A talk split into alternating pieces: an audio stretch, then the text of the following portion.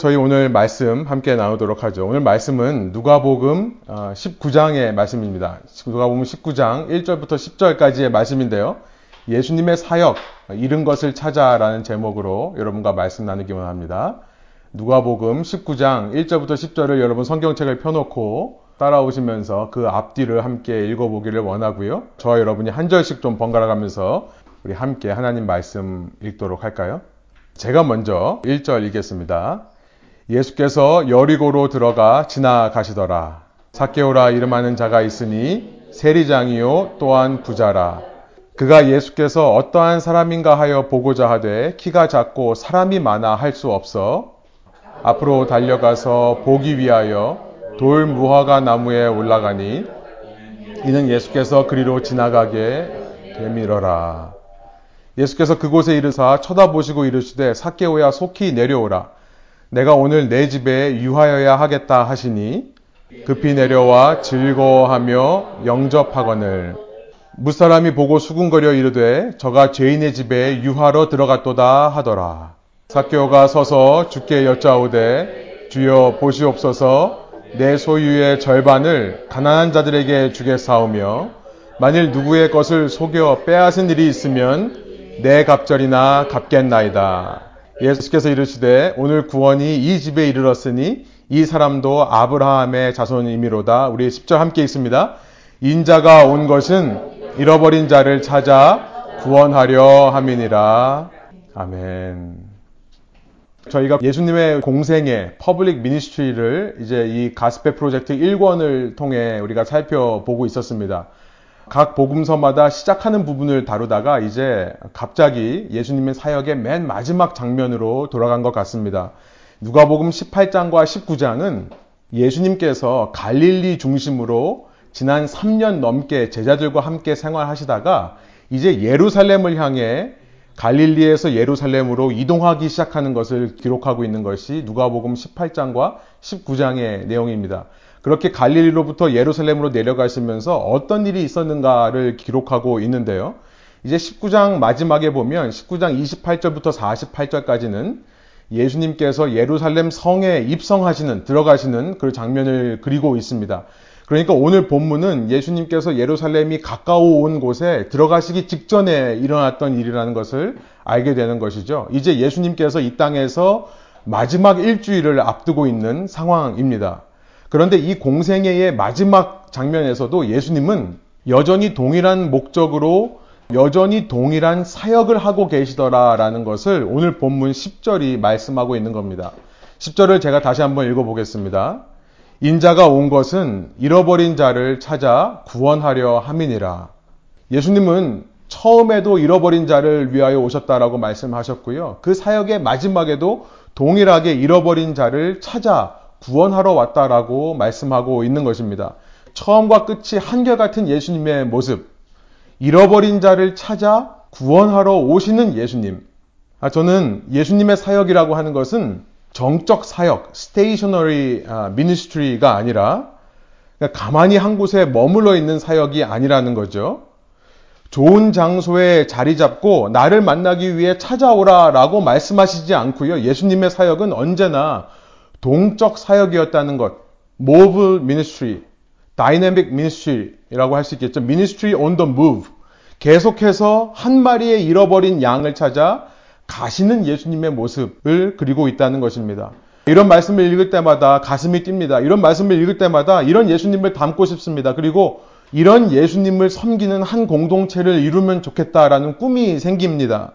오늘 우리는 얼마나 찾아가고 있는가를 돌아보게 되기도 합니다. 여러분 요즘 시대가 어떤 시대인가 이 COVID 19 사태로 인해서 이 시대가 점점 더 배달의 시대가 되는 것 같습니다. delivery 그렇죠? 요즘 서비스가 얼마나 좋아지고 있습니까? 밖에 나가지 않아도 이제 집에서 필요한 것들을 시킬 수 있고요. 먹을 것도 시킬 수 있습니다. 아마 이번 사태를 계기로 해서 이 배달의 문화, 배달의 경제가 계속 활성화될 듯 보입니다. 그러니까 찾아오라라고 하는 사회가 아니고요. 이제 그렇죠? 찾아가 주는 사회로 바뀌어가는 것입니다. 그래서 이런 세상의 변화 속에서 많은 사람들이 교회를 걱정하기도 합니다. 이 시대 속에서 교회가 어떻게 대처해야 할 것인가? 좋은 장소에 좋은 건물, 좋은 시설에 투자해서 사람들로 하여금 일로 오라 라고 교회에 초청했던 기존의 교회의 문화와 교회의 시스템이 과연 이제 다가오는 세상에도 워킹 할 것인가? 우리는 자칫하면 이 교회의 미래에 대해서 걱정과 두려움을 가지고 불안해하기만 쉬운 그런 시간인 것 같다는 생각이 듭니다. 그러나 오늘 말씀을 보면요. 말씀은요. 이 세상의 흐름과 그 변동들을 걱정하고 두려워하지 말라라고 말씀하시지 않습니다. 오늘 말씀을 보니까 그 세상의 흐름과 변동 속에서 동화되지 말고 컨폼 되지 말고 오히려 그 변화 속에서 그 변동 속에서 너 자신이 이 말씀으로 변화를 받아라, transform 되라 라고 말씀하시는 것 같아요. 이런 변화들이 교회를 더 어렵게 할 거라는 걱정과 두려움은 어쩌면 우리가 이전 시대에 워킹했던 패러다임, 이전 시대에는 통했던 그 논리들, 그러니까 기업과 같은 교회의 모습을 보여주던 모습, 반드시 성경적이라고만 할 수는 없는 그런 세속적인 논리에 아직도 사로잡혀 있기 때문에 그런 것일 수도 있겠다 생각이 듭니다. 오늘 10절의 말씀에서 깨닫는 것은 이것입니다. 이런 변화들은 지금 이 세상의 모든 사태들은요, 교회를 더 교회되게 하는 계기가 될 것이라는 것입니다. 이런 변화들은 그동안 교회가 한동안 잃어버렸던 예수님의 사역을 회복하는 계기가 될 수 있다는 것입니다. 잃어버린 자를 찾아가서 구원하는 것이 애초부터 기독교였습니다. 다만 그 잃어버린 예수님의 사역을 회복하는 데는 이 시대의 교인들이, 이 시대 신앙인들이, 이 시대 예수님의 제자들이 깨어있기만 하면 된다는 것이죠. 여전히 찾아오라 라고 말하는 교회의 모델을 제시하는 것이 아니라 혹은 이 시대의 풍조와 그 변화에 동화되어서 누군가가 제 발로 찾아와 주기만을 나는 가만히 있고 누군가가 와서 나를 섬겨주기만을 바라는 안일함에만 빠져 있지 않는다면 말입니다. 이 오늘 말씀을 통해 이 세대가 주는 도전 속에서 오직 정금같이 순수해지는, 순결해지는 저와 여러분 되시기를, 저희 교회 되기를 소원합니다. 여러분, 우리의 신앙의 선배들은요, 신앙의 선배들, 성경에 기록된 인물들로 시작하여 2000년 교회의 역사 속에 있었던 수많은 믿음의 사람들을 보면 한결같이 드러나는 특징은 똑같습니다. 신앙의 원리는 똑같아요. 참 신앙인들은 세상으로부터 받는 환란과 고난을 통해 더 하나님 닮은 자로 성숙해 가는 것입니다. 그 원리가 오늘 우리에게도 저희 교회에게도 이루어지기를 간절히 소원합니다. 우리 말씀으로 한번 들어가 보겠습니다. 1절 보면요. 예수님께서 여리고로 들어가 지나가시더라 라는 말씀으로 시작합니다. 예수님이 이제 갈릴리를 떠나서 남쪽으로 약 80마일, 약 100km 정도 떨어져 있는 예루살렘으로 가시기를 시작하는데요. 그 길에 여리고성, 제리코를 지나가셔야 됩니다. 이 여리고라는 곳은 예루살렘으로부터 동쪽으로 약 15마일 정도 떨어져 있는 도시입니다. 그런데 이 요단강을 중심으로 해서 요단강 서쪽의 팔레스타인 가나안 지역과 요단강 동쪽의 베레아, 페레아라는 지역을 연결하는 관문이 되는 것이 여리고입니다. 그러니까 동쪽에서 서쪽으로 혹은 서쪽에서 동쪽으로 이동하려고 하면 요단강을 건널 때 그때 거쳐야 되는 도시가 바로 여리고인 것입니다. 쉽게 말하면 가나안으로 들어가는 동쪽 출입구라고 생각하시면 됩니다. 그래서 로마 왕국은 사람들이 이곳을 지날 때마다 세금을 내게 했습니다. 아주 쉽게 오늘날로 말하면 뭐 520 bridge에 toll 내는 거라고 생각하시면 돼요. 그렇죠? 동서를 왔다 갔다 할 때마다 이 bridge에 toll, fee를 내죠. 세금을 내는 사람들, 이 toll을 내는 사람들을 가리켜서 세리, tax collector라고 불렀던 것입니다. 로마 왕국이 이 사람들을 고용해서 백성들로 하여금 세금을 내도록 그렇게 하는 시스템이 있었던 것입니다. 그리고 그 세리들을 관리하는 사람이 바로 오늘 사케오라고 얘기되어 있는 세리장이라는 사람이에요. Chief Tax Collector. 2절에 이 사케오를 소개하면서 이렇게 말합니다. 사케오라 이름하는 자가 있으니 세리장이요 또한 부자라. 이 세금 걷는 시스템이 참 희한한 것이 뭐냐면 그런데 사실 생각해 보면 굉장히 이 시스템은 어, 머리가 좋은 시스템입니다. 굉장히 악랄한 시스템이기도 해요. 여러분 로마 왕국에서 어떻게 세금을 걷었는가를 생각해 보면 참 놀랍습니다. 먼저 이 세리장으로부터 일정 기간에 거둬들여야 되는 세금을 먼저 로마 왕국이 띄어갑니다. 그러면 그 세리들이 먼저 돈을 내고요. 그 가져간 만큼의 세금을 걷어들이기 위해 백성들을 붙잡고 받아내는 그런 시스템이었던 것입니다. 여러분, 돈을 뺏긴 사람은 더 눈에 불을 켜고 돈을 거두어 드리려 할 것이죠. 바로 로마 왕국은 이런 악한 인간의 욕망을 이용해 제도를 만든 나라입니다. 처음부터 돈이 있는 사람을 세리장으로 세웠을 거예요. 그리고 그 돈을 사랑하는 사람이 악착같이 관문을 통과하는 사람들에게서 꼬박꼬박 그 세금을 거두었을 것은 안 봐도 뻔한 일이었습니다. 그가 필요한 것만, 내가 뜯긴 것만 거뒀겠습니까? 혹시 다음 텀에, 다음 기간에 로마 왕국에서 더 많이 떼어가면 어떨까라는 마음에 받을 수 있는 최대치를 받았을 거예요. 그래서 세리들은 부자가 되었습니다. 이런 백성들이 이들을 좋아했을까요? 특별히 유대인들은 이 이방인 정권에 빌붙어서 백성들로부터 해금을 거둬들이는 이 세리를 향해 어떻게 불렀는지 오늘 본문 7절에 나와 있습니다. 7절이에요. 무사람이 보고 수군거려 이르되 저가 죄인의 집에 유하러 들어갔도다 하더라. 세리들을 가리켜서 죄인이라고 불렀던 것입니다.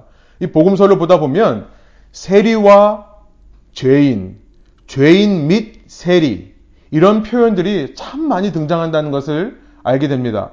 또 세리와 창녀라는 표현도 나옵니다. 이방인과 세리라는 표현도 나옵니다.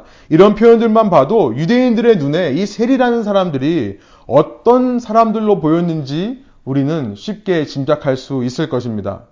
유대인들의 생각에 이 메시아라는 구원자가 나타나면 심판해야 되는 대상 중에 하나, 그 메시아가 온갖 이방인들, 특별히 로마 정권을 정복하고 다스릴 때 그 로마 정권에 빌붙어서 백성들의 돈을 징수해간 이 세리들을 반드시 심판할 거라 생각을 했던 것입니다. 그래서 메시아가 베푸는 구원이 임할 때 그 구원에서 제외되어야 할 사람이라고 하면 단연 세리를 꼽았던 것입니다. 그런데 왜 스스로 메시아 행세를 하는 이 예수가 그 죄인의 집에 들어가 함께 거하겠다라고 말하는가? 그들은 수군거리지 않을 수 없었던 것이죠. 그러나 그들의 생각과 달리 예수님은 놀라운 말씀을 구절에 하십니다. 구절이에요. 예수께서 이르시되 오늘 구원이 이 집에 이르렀으니 이 사람도 아브라함의 자손이미로다. 어떻게 세리의 장이었던 사케오 같은 사람이 구원을 얻을 수 있는가? 여러분 그 이야기가 오늘 본문에 전해지고 있는 겁니다. 3절이에요. 3절에 보면요. 어떻게 그 죄인 중에 죄인과 같은 사람이 구원을 얻을 수 있는지에 대해 이렇게 말합니다. 그는 예수가 자기 동네를 지나간다는 소식을 듣고 그 예수가 누구인지 관심을 보였던 것입니다. 3절이에요. 그가 예수께서 어떠한 사람인가 하여 보고자 하되 이렇게 말씀하고 있죠. 이것이 그가 보인 믿음의 전부였다는 사실을 우리가 기억할 필요가 있습니다. 여러분, 우리는 자꾸만 이 사케오가 한 행위에 집중하는 경향이 있는 것 같습니다.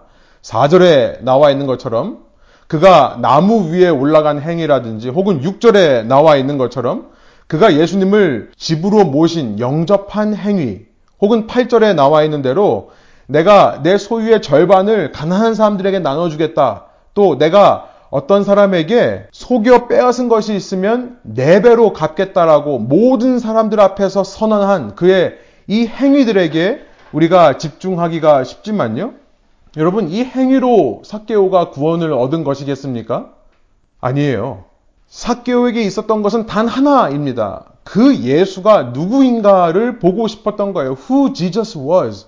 이 예수님이 궁금하고 그를 보고자 한 것. 여러분, 이것 하나로 구원을 받는다는 것입니다. 왜 그럴까요? 왜 우리의 구원에는 행위가 필요하지 않을까요? 여러분, 모든 행위는 예수님께서 이미 하셨기 때문이라는 것을 꼭 기억하기 원합니다. 다시 말씀드리지만 지금 잃어버린 자를 찾아 오시는 예수님이신 거예요. 모든 행위는 예수님께서 하시는 겁니다. 나는 이 내 자리에서 그 예수님에 대해 궁금하기만 하고 그 예수님에 대해 만나고자 하는 마음만 있다면 그것이 그의 구원이 된다는 사실을 우리는 이 본문을 통해 알게 되는 것입니다. 우리는 자꾸 구원에 있어서 어떤 행위가 있어야 되는 것처럼 생각하기가 쉽습니다. 그래서 예수님 믿는 것도 어떤 행위가 있어야 된다라고 생각하는 경향이 참 많아요. 아무리 예수님이 우리를 구원하시려고 해도 우리의 행위가 반응하지 않으면 따라주지 않으면 안 된다라는 식으로 이해하기가 쉽습니다. 그래서 우리는 이런 말씀들을 많이 오해합니다. 계시록 3장 20절이에요. 세 번역입니다. 보아라 내가 문 밖에 서서 문을 두드리고 있다. 누구든지 내 음성을 듣고 문을 열면 나는 그에게로 들어가 그와 함께 먹고 그는 나와 함께 먹을 것이다. 우리가 이 말씀을 참 많이 오해하죠. 지금 예수님께서 문 밖에 서서 두드리고 계시다. 그 음성을 듣고 문을 열면 그때 구원이 임한다라고 생각하기가 너무나 쉬운 것입니다. 그래서 내가 문을 열어주는 행위가 중요하다라고 생각을 해요. 예수님을 영접한다라고 했을 때 우리는 어떤 자꾸만 행위를 생각하게 된다는 것을 말씀드리는 겁니다. 단지 그 마음 속에 예수에 대한 궁금한 마음, 예수를 한번 만나보겠다는 마음만으로 족한 건데요. 어떤 행위가 있어야 된다. 여러분, 이런 해석은 고대 근동 지역, Ancient Near East라고 하는 고대 근동 지역의 풍습을 몰라서 하는 이야기라고 제가 몇 번 말씀을 드렸죠. 당시의 접대 문화입니다. Hospitality culture예요. 그 당시 접대 문화에서는 누구든지 와서 문을 두드리면 열어주게 되어 있습니다. 지금도 중동은 그 문 밖에 누가 서 있는지를 내다보는 구멍이 없다고 하죠. 모든 것이 나 중심이고 모든 것이 우리 가족 중심인 이 서구 문화에서는 절대 이해할 수 없는 것이 이 중동의 손님 접대 문화입니다. 우리는 구멍으로 내다봅니다. 그리고 혹은 카메라로 밖에 누가 서 있는지를 보고 나서 내가 결정을 하죠. 문 열어줄까 말까를 결정하는 시대입니다. 그러나 중동의 문화는 무조건 밖에서 누드리는 소리가 나면 자동적으로 열어주게 되어 있습니다. 자동문이라는 게 아니라요. 안에 있는 사람이 고민하지 않고 결정하지 않고 문을 열어주게 되어 있습니다. 그러지 않으면 그것은 문 두드리는 사람에게 큰 신뢰가 되는 것입니다. 특별히 그가 우리 마을을, 우리 집을 찾아온 손님이라면 그것은 치욕스러운 일, 쉐임이 되는 것입니다. 우리 집만, 우리 가문만의 쉐임이 아니라 그 마을 전체의 불명예가 되었던 것이 당시 문화였습니다. 그러니까 그 마을을 찾아온 손님에게 주도권이 있는 것입니다. 내가 어느 집에 가서 어느 문을 두드릴지를 내가 결정하는 것입니다. 지금 예수님에게 전적인 주권이 있음을 요한계시록 3장 20절이 말씀하고 있었던 것입니다. 오늘 본문 5절, 6절도 바로 그 이야기를 하시는 거예요. 사케오가 예수님을 영접한 게 아닙니다. 예수님이 사케오의 마음에 일방적으로 찾아가시는 거죠. 5절, 6절이에요. 예수께서 그곳에 이르사 쳐다보시고 이르시되 사케오야 속히 내려오라 내가 오늘 내 집에 유하여야 하겠다. 내가 너희 집에 거할 것이다. I must라고 말씀하고 있습니다. 내가 이렇게 해야만 한다. 주장하고 계시는 거예요. 6절. 급히 내려와 즐거워하며 영접하거늘 이렇게 말씀하시는 거죠. 여러분 꼭 기억하시길 원합니다. 특별히 저희들 가운데 아직 예수님을 만나지 못한 분들이 있다면 꼭 기억하기를 원합니다. 구원에는 어떤 행위도 요구되지 않습니다. 예수님 만나기 위해 뭘 해야 되는 것, 예수님 만나기 위해 뭘 갖다 바치고 뭘 포기해야 되는 것, 이건 조건들이 있는 것이 아니라는 것을 꼭 기억하시기 원합니다. 여러분, 모든 필요한 행위는 예수님께서 알아서 다 하신다는 것, 이미 다 하셨다는 것을 꼭 기억하시기를 원합니다. 십자가를 믿는 사람이라면 더 이상 나에게 행위가 필요하지 않다는 것을 고백하는 사람이 되는 것입니다. 만일 여러분 속에 오늘 이 메시지를 들으면서 예수님에 대한 궁금증이 생기신다면, 예수님에 대해서 한번 만나보고 싶다는 생각이 드신다면, 여러분 절대 그것을 막지 마십시오. 우리는 많은 경우 내가 행위가 있고 없고 때문에 그것을 막을 때가 참 많이 있습니다. 내게 행위가 필요한 것이 아니라는 것을 기억하셔서요. 나를 향해 다가오시는 예수님의 그 사랑의 발걸음을 막지 않으시는 저와 여러분 되기를 원합니다. 물론 이렇게 막지 않는 내 행위가 그 구원에 포함된다는 사실 이것도 중요합니다. 막지 않는 거죠. 그렇게 음성을 듣고 문을 여는 거죠.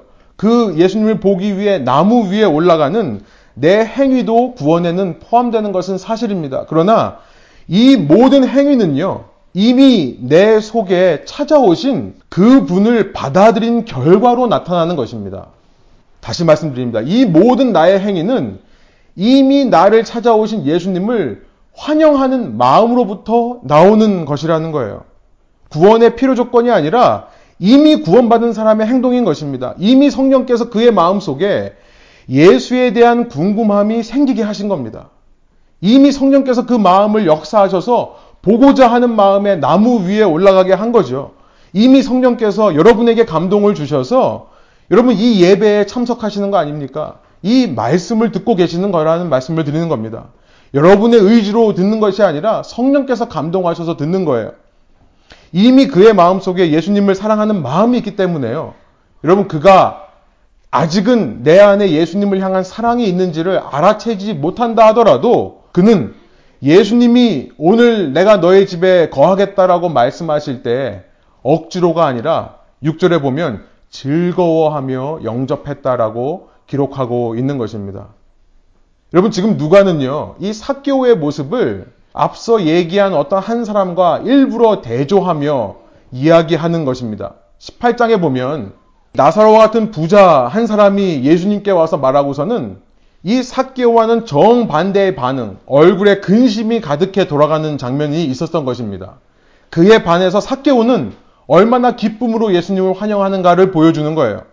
예수님께서는 누가복음에서 누가 하나님 나라에 들어갈 수 있는가를 말씀하시는 중간에 누가복음 18장 17절입니다. 그런데 갑자기 한 유대인이 끼어듭니다. 예수님께 나와 자신은 어려서부터 하나님의 말씀을 다 지켰습니다. 라고 이야기를 해요. 나 같은 사람이 그 당신이 말씀하시는 그 하나님의 나라, 곧 구원에 합당한 사람이 아닙니까? 라고 말할 그때에 예수님께서 그에게 이렇게 대답하시는 장면이 나옵니다. 누가복음 18장 22절부터 27절까지입니다. 제가 26절까지만 먼저 해번역으로 제가 읽겠습니다. 예수께서 이 말을 들으시고 그에게 말씀하셨다. 내게는 아직도 한 가지 부족한 것이 있다. 내가 가진 것을 다 팔아서 가난한 사람에게 나누어 주어라. 그리하면 내가 하늘에서 보화를 차지하게 될 것이다. 그리고 와서 나를 따라라. 이 말씀을 듣고서 그는 몹시 근심하였다. 그가 큰 부자이기 때문이었다. 예수께서는 그가 근심에 사로잡힌 것을 보시고 말씀하셨다. 재물을 가진 사람이 하나님 나라에 들어가기는 참으로 어렵다. 25절. 부자가 하나님 나라에 들어가는 것보다 낙타가 바늘귀로 들어가는 것이 더 쉽다. 26절에 보니까 이 말씀을 들은 사람들이 말하였다. 이렇게 되어 있습니다. 그렇다면 누가 구원을 얻을 수 있겠습니까? 여러분, 지금도 그렇지만 당시에는 더더욱 부자들은요, 특별한 하나님의 복을 받은 사람이라는 인식이 있었습니다.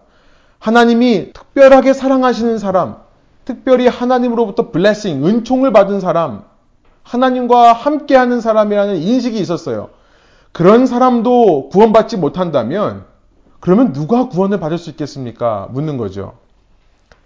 여러분 그것에 대해서 27절 예수님께서 말씀하십니다. 우리 한번 여러분 자리에서 뮤트 하신 채로 한번 한 목소리 읽으실 수 있으면 한번 읽어보실까요? 예수께서 말씀하셨다. 사람은 할 수 없는 일이라도 하나님은 하실 수 있다. 하나님은 하실 수 있다. 이것이 구원이라라고 말씀하시는 거죠. 구원에 관해서는 사람이 할 수 있는 일이 아무도 없다. 여러분 이 이야기 이후에 제자들의 마음 속에 부자를 보면서 어떤 생각이 들었겠습니까? 아 부자들은 구원 못 받아. 부자들은 하나님 나라 들어가기가 어려워. 부자는 자기 욕심대로 사는 사람이야. 부자는 남의 돈을 취하는 사람이야. 그래서 이어서 누가복음 18장에서 예루살렘을 향해 가시던 예수님께서 앉아서 구걸하던 시각장애인 맹인에게 다가가셔서 그를 치료해 주셨을 때 아마 제자들은 감격했을 것입니다. 그래 맞아 부자가 아니라 이런 사람이 구원을 받아야 돼. 그런데 이어서 19장에 나사로의 이야기를 하면서 제자들은 놀랐을 것입니다. 나사로의 이야기를 통해 분명하게 짚고 넘어가는 것은 이거예요. 우리가 부자에 대해 그렇게 생각하는 것까지도 행위였다는 거죠. 그것 역시도 행위에 속한 부분이었다는 겁니다. 그가 아무리 돈을 많이 벌었다 하더라도, 그가 아무리 돈을 남들에게서 갈취한 것이 있다 하더라도, 이 모든 것이 도덕과 윤리에 기반한 행위였다는 것. 부자였던 나사로, 그것도 계명을 잘 지켰던 그 유대인 부자와는 달리 세리였던 나사로라 할지라도 주님께서 찾아가 주시면 그 주님의 찾아와 주심에 마음으로 반응하기만 하면 그가 궁금해 보고자 하는 마음만 있다면 구원을 받는다는 메시지를 말씀하고 있는 것입니다. 아무 조건 없이, 아무 차별 없이 모든 사람을 사랑하는 예수님, 그 예수님을 지금 본문이 얘기하면서 동시에 여러분 이 말씀은요. 이미 예수님을 믿은 사람에게 너무나 큰 도전이 되는 것입니다. 그것은 뭐냐면 예수를 믿는다는 우리가 알게 모르게 자꾸만 행위에 근거한 어떤 조건들을 말하고 있다는 거죠. 예수님 믿은 후에 우리가 조금이라도 어떤 조건의 벽을 세워놓는다면 그것이야말로 복음의 흐름을 가로막는 큰 장애물이 될 거라는 것을 이 말씀이 우리에게 증거하고 있는 것입니다. 나사로와 같은 사람에게는 너무나 은혜지만요. 이미 믿은 제자들, 이미 예수님을 주로 고백하고 있는 우리들에게는 도전의 메시지가 되는 것입니다. 여러분 3절 다시 한번 돌아가 보세요. 우리가 아까 읽지 않은 후반부 말씀이 있습니다. 그가 예수께서 어떠한 사람인가 하여 보고자 하되 문제가 무엇입니까? 그가 키가 작은 것이 문제입니까? 그럼 키 작은 사람은 문제가 있는 거예요? 아니죠. 문제가 무엇입니까? 사람이 많아 할 수 없었다는 것이 문제라는 거예요. 여러분, 예수님 주위에 있는 사람들이 놀랍게도 키 작은 나사로에게 방해물이 되었을 뿐이라는 겁니다. 이 예수님 주위에 있는 사람들이 누군지는 지금 말씀이 관심조차 주지 않습니다. 그들 중에 한 명이라도 이름이 나와 있는 사람이 없습니다. 예수님은 그 수많은 주위에 있던 사람들 중에 오직 나사로를 지목하시고 그를 찾아가십니다. 예수님 주위에는 제자들만 있었던 것이 아니라 이런 주변인들이 있었던 것이죠. 오늘날 우리는 우리 자신을 돌아봐야 됩니다. 우리가 정말 제자인가 아니면 그저 예수님 주위에만 있는 주변인인가? 여러분 주변인의 특징은 무엇입니까? 내가 그 자리를 차지함으로 말미암아 복음의 흐름이 막혀버리는 겁니다. 복음이 이 예수님의 사랑이 흘러갈 대상에게 흘러가지를 못하는 것입니다. 통로가 아니라 벽된 사람들, 그들이 주변입니다. 제자들은 어떤 사람이어야 됩니까? 이 제자들이 보여야 할 가장 기본적인 모습을 사케오가 지금 보여주고 있습니다. 여러분, 하나님 나라에 들어간 사람이 제자가 어떤 모습을 보여야 되는지 사케오가 대표해서 보여주고 있다는 거예요. 그것은 조건 없는 사랑을 보여주신 예수님처럼 아무 조건 없이 어떤 타당한 이유와 근거 없이 눈에 보이는 이익 없이 내 것을 나누어 주는 나의 소유를 통해 복음을 흘려보내는 이타적인 삶을 사는 것이 참 제자의 모습이 되어야 된다는 것을 사케오가 보여주는 것입니다. 여러분 앞서서 부자가 하나님 나라에 들어가기 어려운 이유, 구원에 들어가기 어려운 이유, 그의 관심은 실은 예수님께 있지 않았던 것 같습니다. 그의 관심은 종교라는 도구로 자신을 증명해 보이는 데만 있었던 것 같아요. 자신이 가진 것, 내가 이룬 것, 이것으로 내 믿음을 인정받는데 그 목적이 있었던 것 같습니다. 나에게 집중된 자라는 거예요. 그러나 사개오는요, 자신을 향한 그 무조건적인 예수님의 사랑을 받아들인 자죠. 나를 향한 그렇게 차별 없는, 조건 없는 사랑을 받은 자로서 나같이 잃어버린 자들을 위해 오신 예수님을 만난, 그래서 그 예수님의 마음을 닮아가는 존재. 이것이 참으로 은혜 받은 자에게 나타나는 행동이라는 겁니다. 예수님이 요구하지 않았는데도 그 부자 유대인에게는 너의 소유를 팔아서 가난한 사람에게 주라고 명령하셨지만 사개오에게는 그렇게 요구하지 않으셨는데도 자기가 자발적으로 예수님의 사랑과 관심을 체험한 자로서 자기의 소유의 절반을 사람들과 나누겠다라고 이야기하는 거죠. 벽이 아닌 통로가 되는 것입니다. 예수님을 둘러싸고 있는 그래서 다른 사람들로 하여금 보이지 못하게 하는 벽이 아니라 사람들이 예수가 누군가를 궁금해할 때 그 예수의 사랑과 그 은혜를 흘려보내는 통로가 되는 것.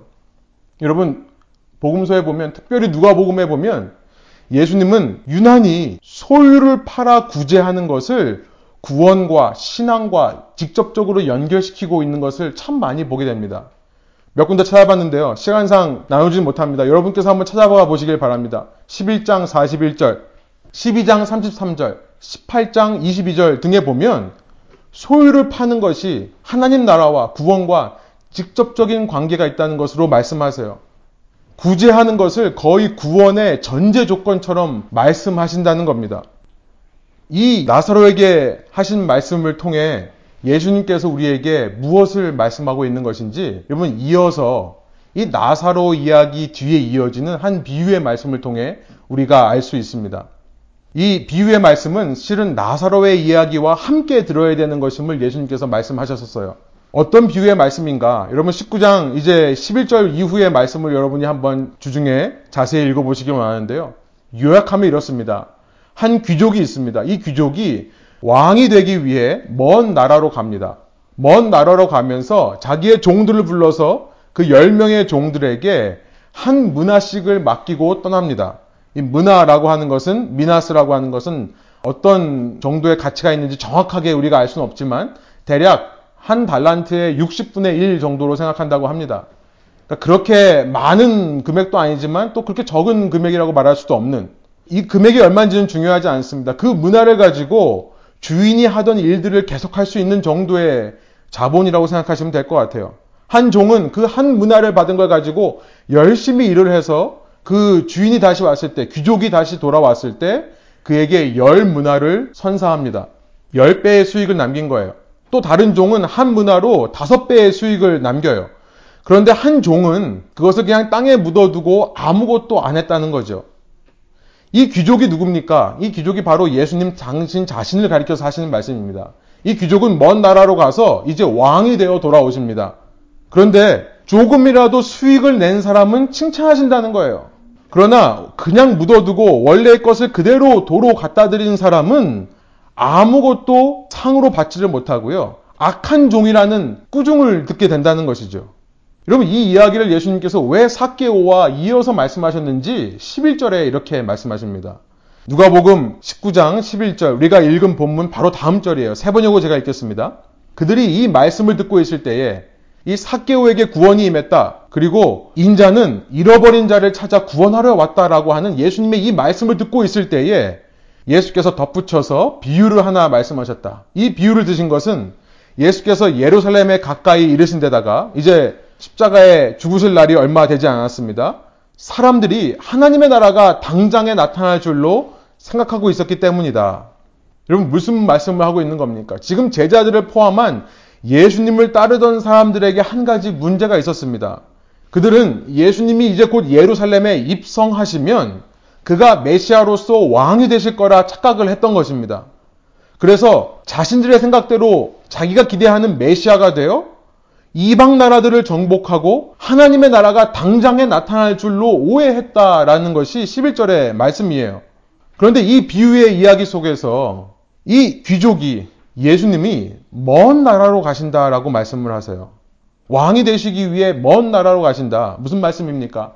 지금 예루살렘에 가면 끝이 아니라 십자가의 죽으심으로 끝이 아니라 그것은 끝의 시작일 뿐이다. 마지막 때의 시작일 뿐이다. 이제 예수님께서 멀리 가셨다가 다시 돌아오는 재림의 날이 있을 거다라는 것을 말씀하시는 거죠. 그 다시 오실 날이 너무나 긴 시간이 걸리기 때문에 먼 나라라고 표현하고 있습니다. 얼마나 먼지 그때로부터 2000년이 지나도 아직 예수님 오시고 있지 않고 있습니다. 그 사이에 주님의 종들, 그 귀족의 10명의 제자들이, 종들이 무엇을 해야 되는가? 이것이 바로 이 땅의 교회들의 사명이라는 거예요. 무엇이든지 그 귀족 주인이 하던 일을 맡아서 계속하는 사명인데요. 그것은 내가 뭔가를 하는 것이 아니죠. 내가 무언가를 하려고 하면 오히려 그 사명에 반대가 될 때가 방해가 될 때가 많이 있습니다. 이것은 그 주인이 하시는 일을 이어서 하는 것일 뿐이에요. 사명에 순종하기만 하면 여러분 5배, 10배 수익은 보장되어 있는 그런 일입니다. 그런데 그 사명을 하지 않고 그냥 땅에만 묻어둔다면 통로가 되지 않은 채 그냥 자신들이 받은 은혜만을 감사하며 자기들끼리 모여서 친교하고 사교하는 클럽을 만드는 공동체 뿐이라면 그저 그런 인간 중심적인 모임, 인간 중심적인 교회일 뿐이라면 여러분 그 교회는 반드시 심판받는다는 것을 말씀하시는 거예요. 다시 예수님 오셔서 모든 나라를 이제 왕이 되어서 오실 때 그 나라들을 그 종들에게 맡기실 때 그 악한 종은 아무것도 받지를 못한다는 것을 말씀하시는 겁니다.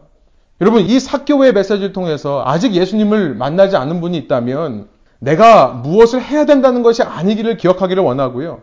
그저 나를 찾아오시는 예수님의 은혜를 깨닫고 반응하기만을 소원합니다. 그런데 이미 예수님을 만난 사람으로서 이미 예수님의 종으로서 제자로서 교회로서 빠지지 말아야 될 함정을 함께 말씀하시는 거예요. 그것은 사케오와 같이 예수님의 은혜를 체험한 자들은 그 은혜를 흘려보내는 삶을 산다는 거죠. 이 모든 하나님의 예수님의 나를 향하신 은혜와 사랑이 단지 나만을 위한 것이 아니라는 것을 깨달아야 된다는 것입니다. 여러분 예수님 믿고 더 불신자로 살 수도 있는 겁니다. 그 예수님의 영을 소유하지 못한다면 그 예수님의 영을 소유해서 예수님처럼 잃어버린 자를 찾아 구원하기 위해 가는 자가 되지 않는다면 그저 그 자리에 머물면서 기다리고만 있다면 내 시간과 내 에너지, 특별히 내 재물을 흘려보내는 자가 되지 못한다면 예수님 주위에는 있지만 예수님과는 아무 관계없는, 아무 상관없는 자로 평생 살다가 혼나기만 할 거라는 것입니다. 여러분, 이런 메시지를 접할 때마다 마음이 뜁니다. 왜냐하면 저희 교회가 정말 그냥 안주하는 교회 되지 않기를 소원하기 때문에 그래요. 내게 맡겨진 최소한의 것만 그냥 해내는 교회가 아니라 엑스트라 마일을 갈 수 있는 교회가 되기 소원하기 때문에 그렇습니다. 마태복음 5장 38절부터 41절이에요. 눈은 눈으로, 이는 이로 갚아라 말한 것을 너희는 들었다. 나에게 행한 대로 갚아주는 겁니다. 나에게 행한 것 이외에 무언가를 할 필요는 전혀 없습니다. 나에게 관심을 보여주면 내가 관심을 주고, 나에게 사랑을 주면 내가 사랑을 주고, 이것이 원리입니다. 그런데 예수님의 원리는 틀려요. 나는 너에게 말한다. 악한 사람에게 맞서지 말아라. 누가 내 오른쪽 뺨을 치거든 왼쪽 뺨마저 돌려대어라. 너희를 걸어 고소하여 내 속옷을 가지려는 사람에게는 겉옷까지도 내주어라. 누가 너더러 억지로 오리를 가자고 하거든 심리를 가주어라. 내게 달라는 사람에게는 주고 내게 꾸려는 사람을 물리치지 말아라. 사개오를 통해 보여주는 제자의 삶이라고 생각합니다. 사도 바울은요, 로마 교회를 향해 위대한 복음을 선포합니다. 그 복음은 차별 없는 복음이다. 당신은 차별의 시대였습니다. 분열의 시대였습니다. 인간 평등의 사회가 아니었죠. 계급이 있던 사회, 유대인과 이방인들이 철저하게 분리되던 사회였어요. 그런데 그 시대 가운데 사도 바울이 외쳤던 로마서를 통해 제시했던 복음은 차별이 없는 복음입니다. 위계 질서가 없는 복음이에요. 모든 사람들이 분열하지 않고 연합하게 하는 그런 복음이에요. 사도 바울은 로마서 10장에서 유대인이나 헬라인이나 그리스인이나 누구든지 주의 이름을 부르는 자는 구원을 얻으리라 라고 말한 이후에요. 그렇게 그 구원에 있어서는 어떤 행위도 필요하지 않고 그저 그의 이름을 부르기만 하면 그를 만나고자 하는 열망만 있다면 받을 수 있는 구원이다 라고 말해 놓고요. 그런데 이렇게 말합니다. 로마서 10장 13절에 누구든지 주의 이름을 부르는 자는 구원을 얻으리라 말한 다음에 14절 이렇게 말해요. 그런데 사람들은 자기들이 믿은 적이 없는 분을 어떻게 부를 수 있겠습니까? 또 들은 적이 없는 분을 어떻게 믿을 수 있겠습니까? 선포하는 사람이 없으면 어떻게 들을 수 있겠습니까? 보내심을 받지 않았는데 어떻게 선포할 수 있겠습니까? 성경에 기록한 바 기쁜 소식을 전하는 일의 발걸음이 얼마나 아름다우냐 한 것과 같습니다. 기쁨을 전할 수 있는 공동체, 이 복음의 소식을 전하는 공동체, 듣기까지 기다리는 게 아니라요. 찾아가서 전해주는 공동체, 여러분 이것이 오늘 우리가 이 땅에 교회로 세워진 이유라는 것입니다. 우리 지난 시간 동안 가스페 프로젝트 1권을 나누면서 신약 1권, 이 예수님의 사역의 시작에 대해서 우리가 살펴봤습니다. 그러면서 끊임없이 여러분과 나눴습니다. 이 시대 가운데서, 이 사태 가운데서 어떻게 창조적인 사역을 할 수 있을까?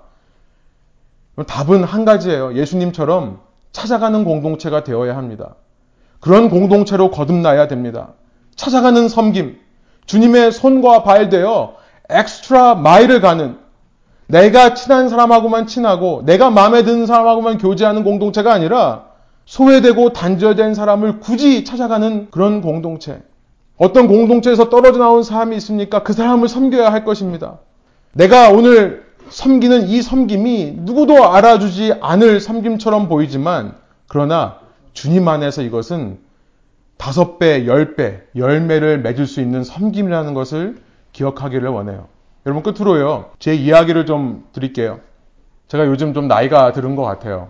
제가 요즘 일어나는 현상 중에 하나가 뭐냐면 이게 집에서 나갈 때요. 한 번에 집을 나간 적이 참 없습니다. 그러니까 깔끔하게 딱 이제 인사하고 갔다 올게 하고 나갔다가 바로 또 들어와요. 왜냐하면 자꾸 두고 온 것이 생각나기 때문에 그래요. 이제 집안 식구들 중에 저보고 잘 갔다 와 하면서 갈 거라고 믿는 사람은 없는 것 같습니다. 이제 인사를 그냥 대충대충 해요. 또 들어오겠지 하는 마음에. 왜 제가 나갔다가 급히 허둥지둥 들어와서 막 뭘 찾을 때 감사한 것은 뭐냐면 우리 집안 식구들이 그래도 뭐라고 하지 않고 같이 찾아줍니다. 들어와서 찾는데 그러거나 말거나 그냥 저 혼자 뻘뻘 땀 흘리면서 찾아야 된다면 그 마음이 어떨까요? 물론 좋은 예는 아닙니다. 왜냐하면 제가 너무 민폐이기 때문에 좋은 예를 듣는 것은 아닙니다만 여러분 여러분도 그런 경험 하시지 않으셨습니까? 뭔가 소중한 것을 잃어버렸을 때 여러분 주위 사람들이 함께 나서서 그 찾아주면 얼마나 감동이 되세요. 오늘 하나님께서 우리에게 이 땅에 잃어버린 자가 있다라고 말씀하시는 줄로 믿습니다.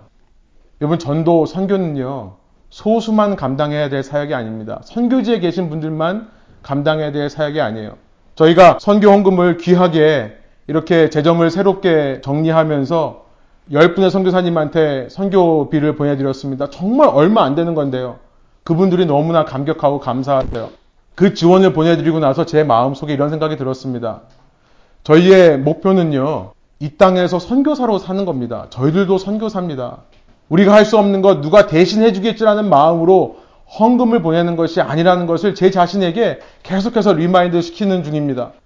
우리의 것을 나누어 주는 거죠. 이것이 선교 사역이 아닙니다. 우리가 선교에 감당해야 될 선교는 바로 이 땅에 있는 것입니다.